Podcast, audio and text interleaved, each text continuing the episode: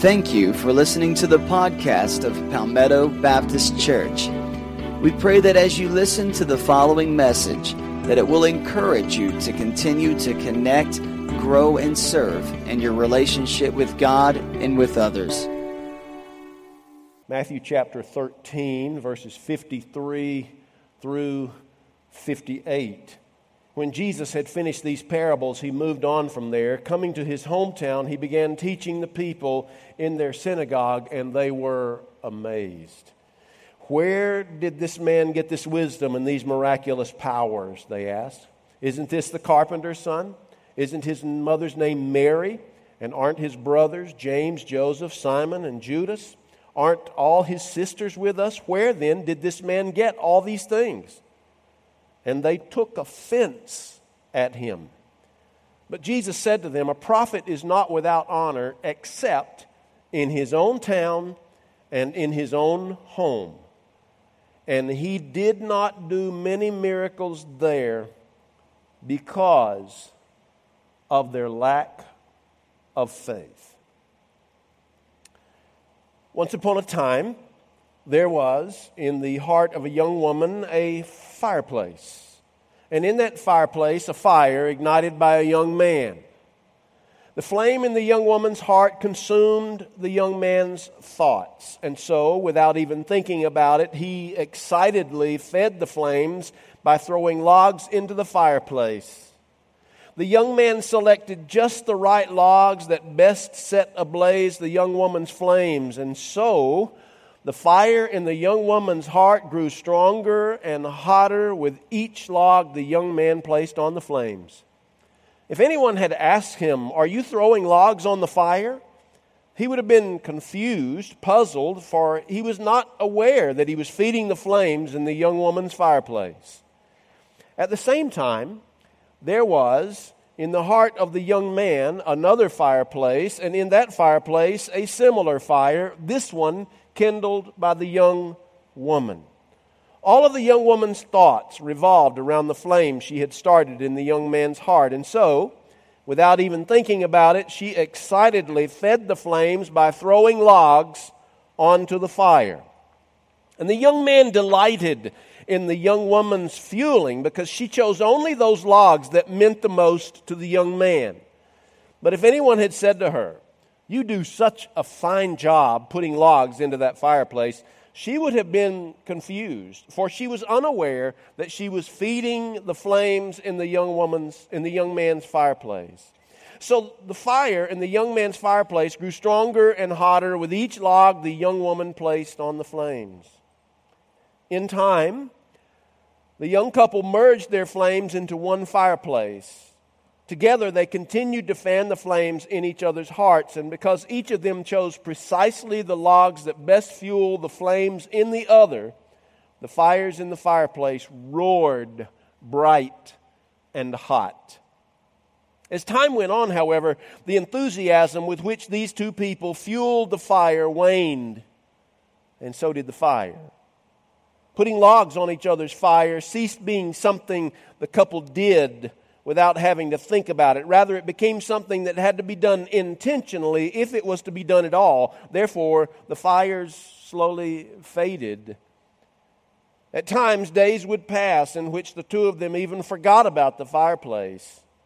Sometimes, the young man, when he did think about the fireplace, would place only the logs that he most liked into the flames without consideration for the kind of logs the young woman liked. And likewise, the young woman periodically placed into the fireplace only the logs she most desired without any thought for the type of logs that he liked. In both cases, these logs were too moist to burn. At times, the young couple argued and fought. During these times, they totally stopped throwing logs onto the flames. Instead, they often flushed the flames with water, making it even harder for the flames to survive. One day, the two spouses accidentally met in front of the fireplace, almost bumping into each other. They stood in silence, looking into the fireplace at the pile of ashes that hid dying embers. And then they looked at each other and they wondered what is to be done to our fireplace. We're in a series called The Parable of the Fireplace. It is a series designed to strengthen marriage relationships, love relationships. It is designed to help those of us who at times will be in trouble in our relationships to, to find out what is going wrong and to correct it. A church is only as strong as the strongest home in it, and the home is only as strong as the uh, love relationship, the marriage that anchors it. And so God cares deeply about our homes.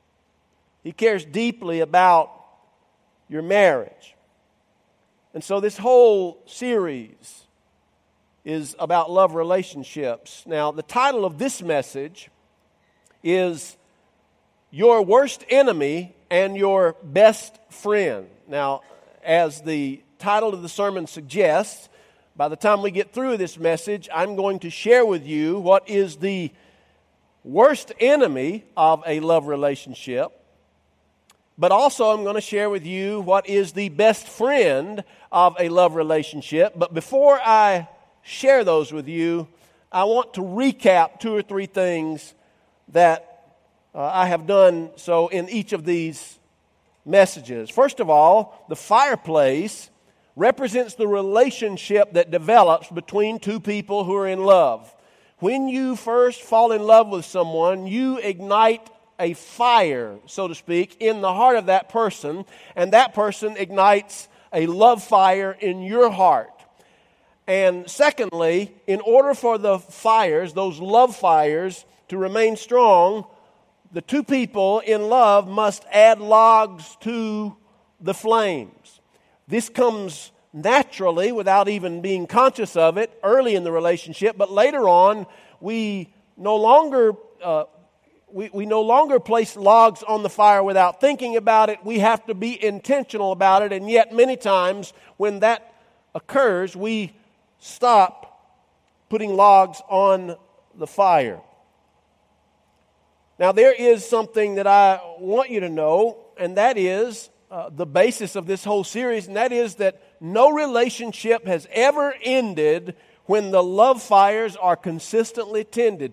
When you, you show me two people in love who constantly are throwing logs on the fire, then I will show you a couple whose love is lasting, it is steadfast, it will continue as long as they continue to put logs on the flames. Now, putting logs on the flames means a few different things. First of all, it means making a commitment to your marriage, to your love relationship, making it a priority above everything else except for your relationship with the Lord.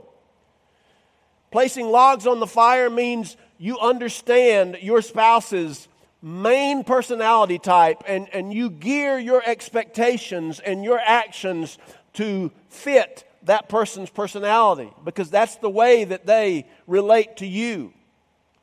Throwing logs on the fire means understanding your spouse's love language. There's a certain way that your spouse most naturally shares love and receives love, and uh, if you really want your spouse to feel your love, then you and I must understand our spouse's love language and speak that language. It also means knowing what your spouse's top emotional needs are and meeting them and understanding that, that for us guys, our, our wives' emotional needs are going to be different from ours. And therefore, we can't just meet for our spouses what our emotional needs are, or we will miss her. And the same thing goes for the ladies toward the guys. You need to understand your spouse's emotional needs and meet them, and we need to communicate. We need to communicate. We need to turn the TV and the computer and the, and the iPad and the, and the phones off and turn the tablets off and, and we need to turn the stereos off and we need to sit down and we need to look at each other and we need to take time talking and listening with each other. And not just talking about things like, boy, boy, that's hot outside, isn't it? Wonder when we're going to get any rain. Not that. That's nothing. And I'm not talking about uh, sitting down and talking about uh, what's in the news. I'm talking about sitting down and talking about personal, intimate feelings between the two of you that you absolutely would not talk about with anyone else. Communicate with each other. That's what, it, what I mean by throwing logs on the fire. Now, no relationship is ended when the love fires are consistently tended. And then today, in this final message, I want to introduce to you two things. One is your worst enemy, the, the worst enemy of your love relationship, and second, your best friend. So let's, let's kick it off with the bad news first, okay? Here we go. The worst enemy in your love relationship is something called familiarity. Familiarity. Do you remember when you first fell in love? Anybody remember that? Three people? Two? One. Chris remembers it.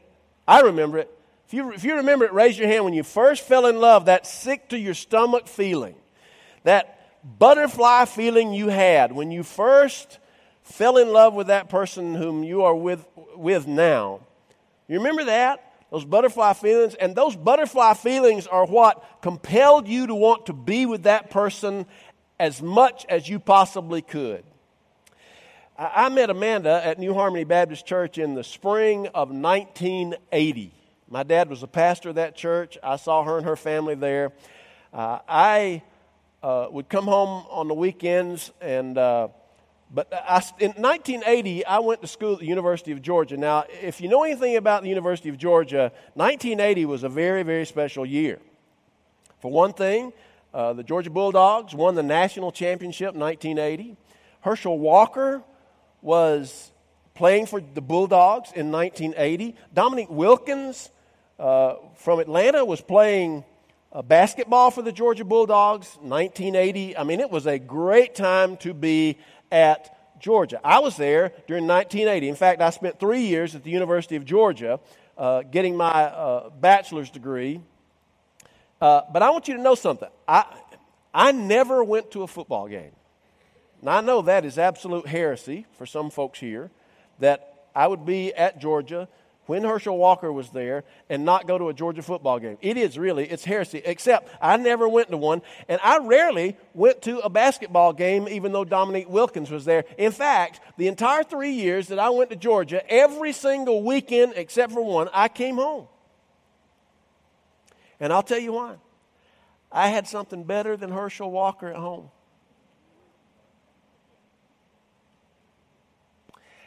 I came home to see a young lady that I had started dating. Her name was Amanda McPherson, and I came home every weekend for three years, except for one. The only weekend I didn't come home, it was because my boss at the, at the Broad Street Kroger, his name was James Smith, I'll never forgive him for this, but he, he made me work every day that weekend Friday, Saturday, Sunday. So I couldn't go home to see Amanda. But outside of that one, I went home every weekend because I had these butter sick to my stomach butterfly feelings that had her name all over them and prompted me to want to be with her. There's a problem, though, to wanting to be with someone you love all the time. And that is that the, the more you are with that person, the more that person becomes familiar with you. That would sound like a pretty good thing to happen, except for the more familiar they become with you, the more they see your wrinkles and your faults and your missteps. You see, those of you who have been married a long time, and you remember the butterfly feelings. Some of you hesitated to raise your hand. Some of you had to think about it a minute and then you raised your hand. You know why? Because you don't have the butterfly feelings anymore. I'm not saying you don't have love feelings. I'm simply saying you don't have the sick to your stomach butterfly feelings that you had. What happened to them? I'll tell you what happened to them. Familiarity drove them away. Familiarity chases away those butterfly feelings.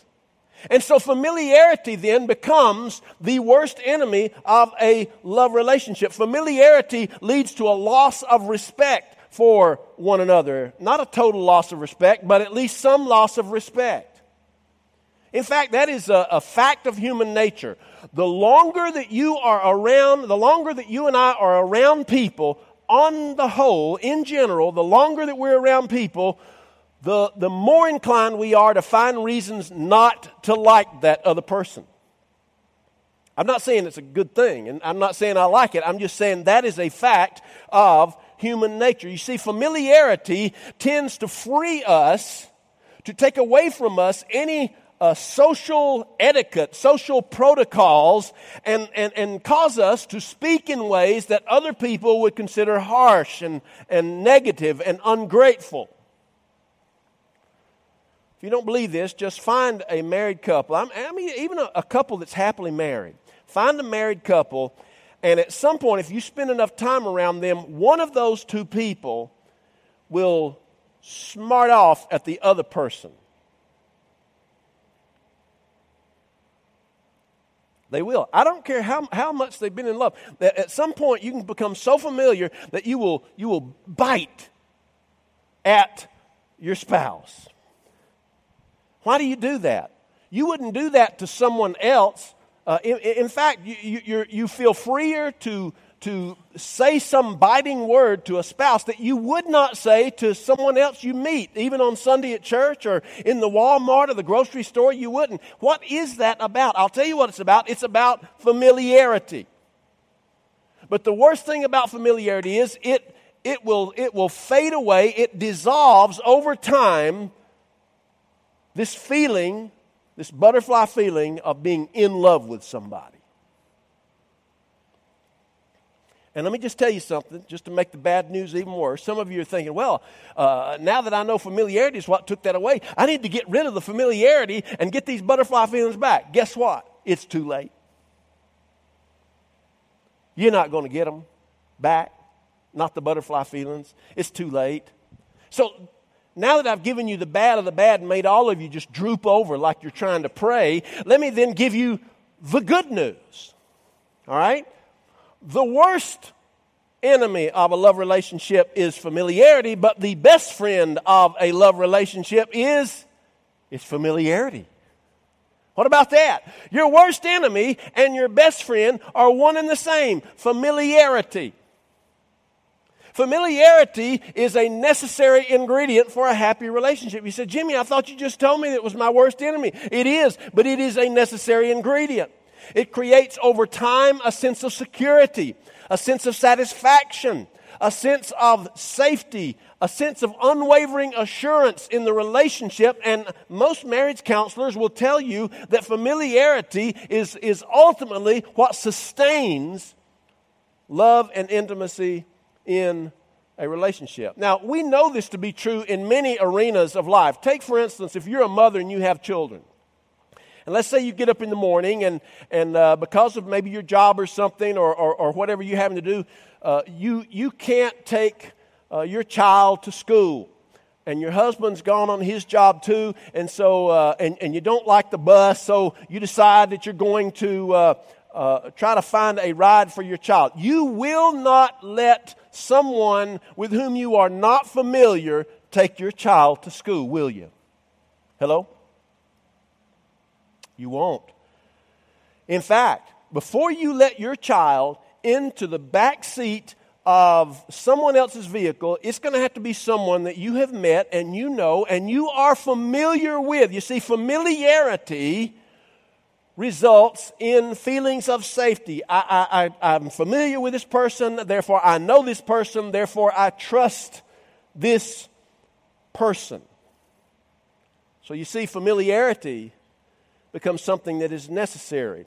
Uh, I, I, read about a study that was conducted by uh, Dr. Scott Beach in 1992.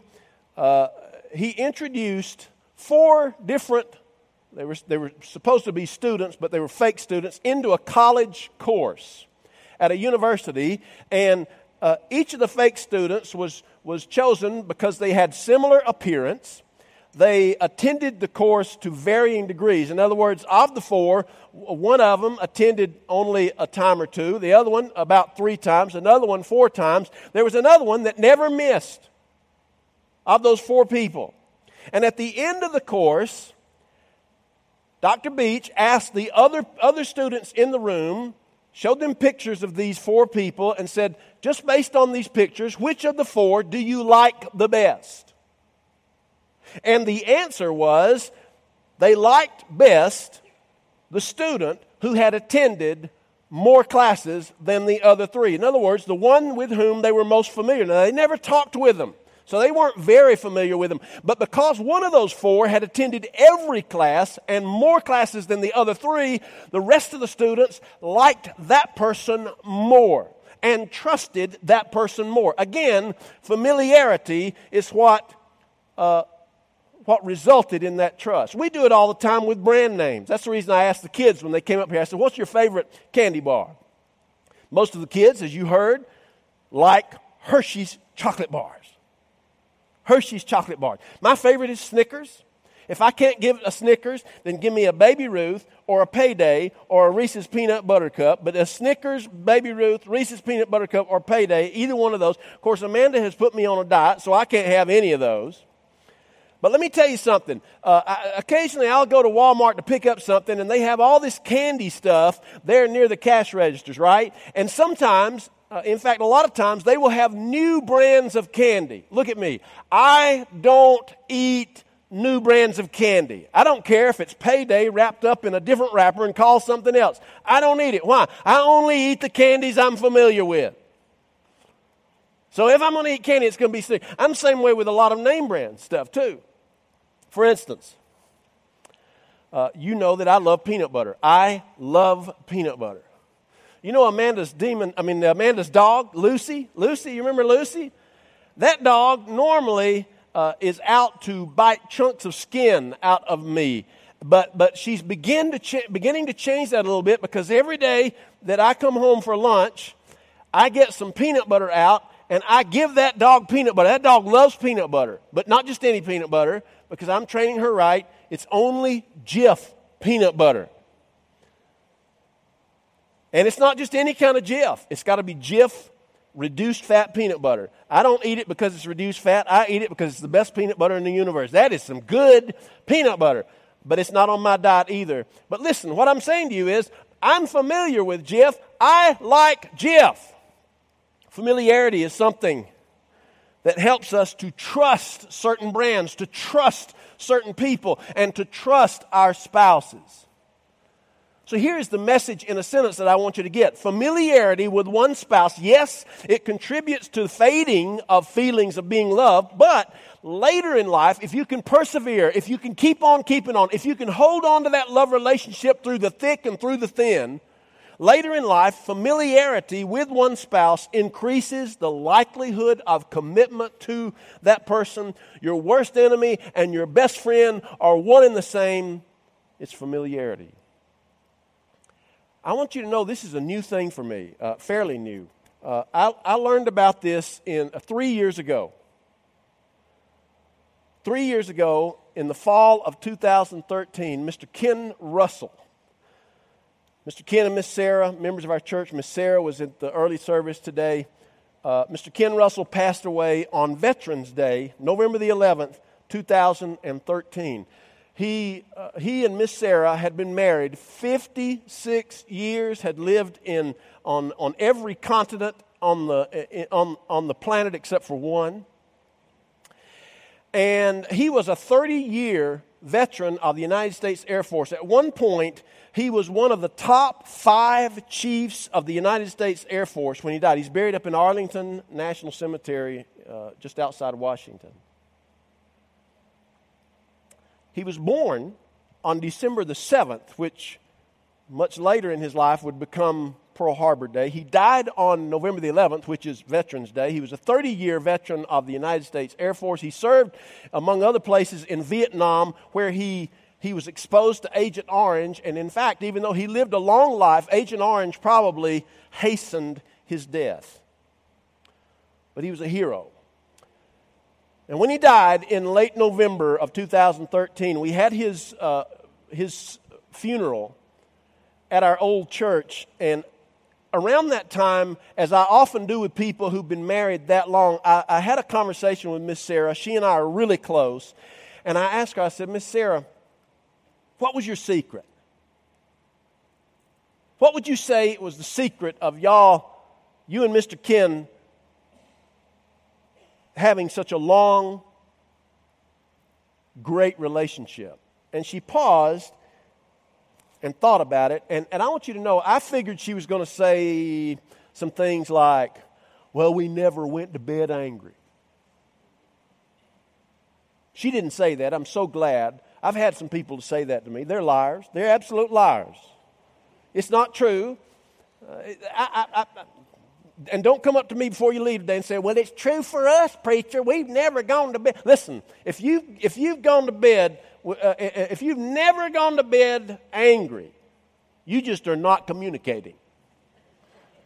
Whenever my dad pastored Hall Creek Baptist Church back in 1970, there was a couple there an older couple who'd been married 60 years, and we went to uh, dinner with them, lunch. Uh, uh, back then it was breakfast, dinner, and supper, and now it's, well, you get it. We, we went to eat lunch with him after, after church, and, and, and the guy was sitting across from me at the table, and they started talking about their marriage, and he said to us, he says, You know, we have never gone to bed angry.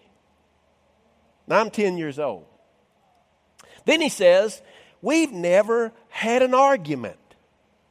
And then he said, and we've never had a disagreement in 60 years. Now I'm 10 years old, and I'm looking at that man, and I'm knowing he's lying at me over fried chicken. I know he is. There's no way. I just didn't believe it. But then again, I got to thinking about it, and I thought, well, it, it probably is possible because his wife had this strong, authoritative voice. And, and as I kept listening to him across the fried chicken, he had this, he had this little, well, you know, we've, we've never had a single argument. We've never disagreed. We've never gone to bed angry with each other. And I thought, well, no wonder you don't have any backbone. That's why you don't ever have any disagreement. So I asked Miss Sarah, I said, What's the secret of your long relationship? And she thought about it and she looked at me and she said something that I'd never heard before and that I, I think is one of the most profound things I'd ever heard in my life. Here's what she said She said, I think it's familiarity.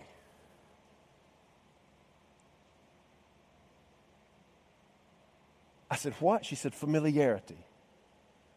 She said, Now, don't get me wrong. She said, There are times in a 56 year marriage that you want to kill one another. She said, There are times when you want to embrace each other and never let go. But he said, she said, as we have grown older, we're so familiar with each other that we feel safe with each other and we feel secure with each other. And we have learned to trust each other. Now, I want you to know something. Uh, uh Mr. Ken's favorite Bible passage was 1 Corinthians chapter 13. It's, a, it's called the love chapter. A lot of people at their weddings, they have it read. Paul didn't write it for weddings, but, but we, we, we read it anyway, especially verses 4 through uh, 8. It says, Love is patient, love is kind, it does not envy, it does not boast, it is not proud, it does not dishonor others, it is not self seeking, is not easily angered. It keeps no record of wrongs. Love does not delight in evil, but rejoices in the truth. It always protects, always trusts, always hopes, always perseveres. It never fails. Now, as I read this at wedding ceremonies, I'm thinking as I'm reading this, this is not true.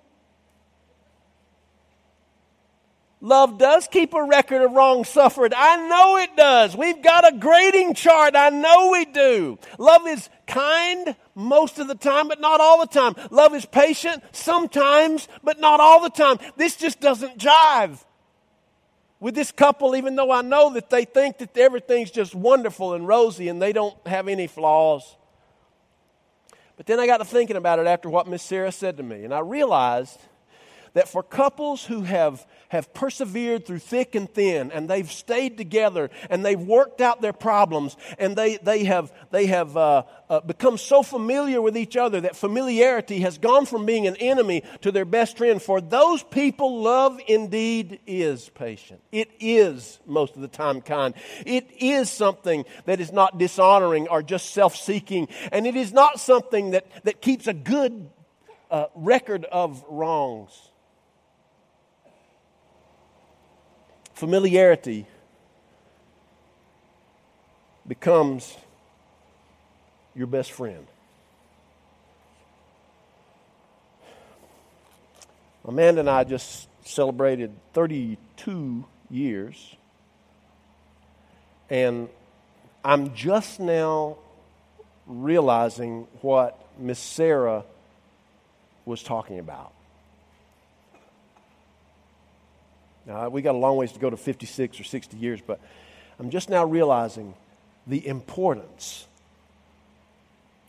of familiarity being the best friend in my love relationship. Hang on. Hang on until you see it. Hang on until you see it. Let's pray.